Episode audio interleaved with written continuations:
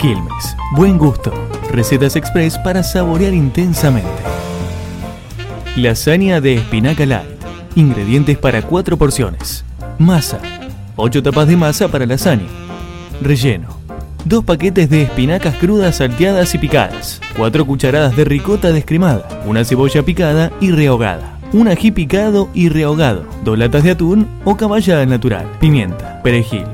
Salsa una lata de tomates perita, dos dientes de ajo picados, perejil fresco picado, orégano, condimento para pizza. Preparación.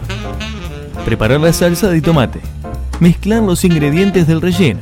Cubrir una fuente para horno con salsa, acomodar las tapas cubriendo toda la superficie y volver a colocar la salsa encima.